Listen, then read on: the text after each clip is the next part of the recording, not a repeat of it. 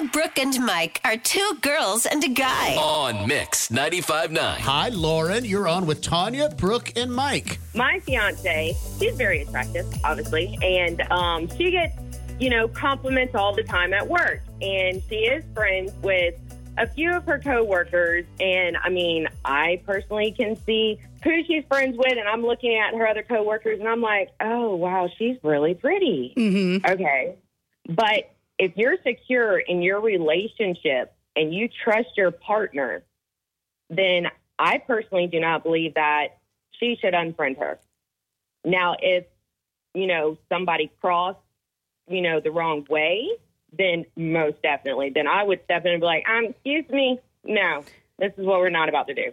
I think, um, I think the test would be, and, and Tanya and Brooke both said it, if if I looked into your D Ms right now, sweetheart, are there other pictures that are exactly. being sent? That or being in a sent? Or like, girl, you look so good in that, you know, that right. one picture if, that you just posted. If he's commenting like Adam Levine comments on pictures, right. there's a problem.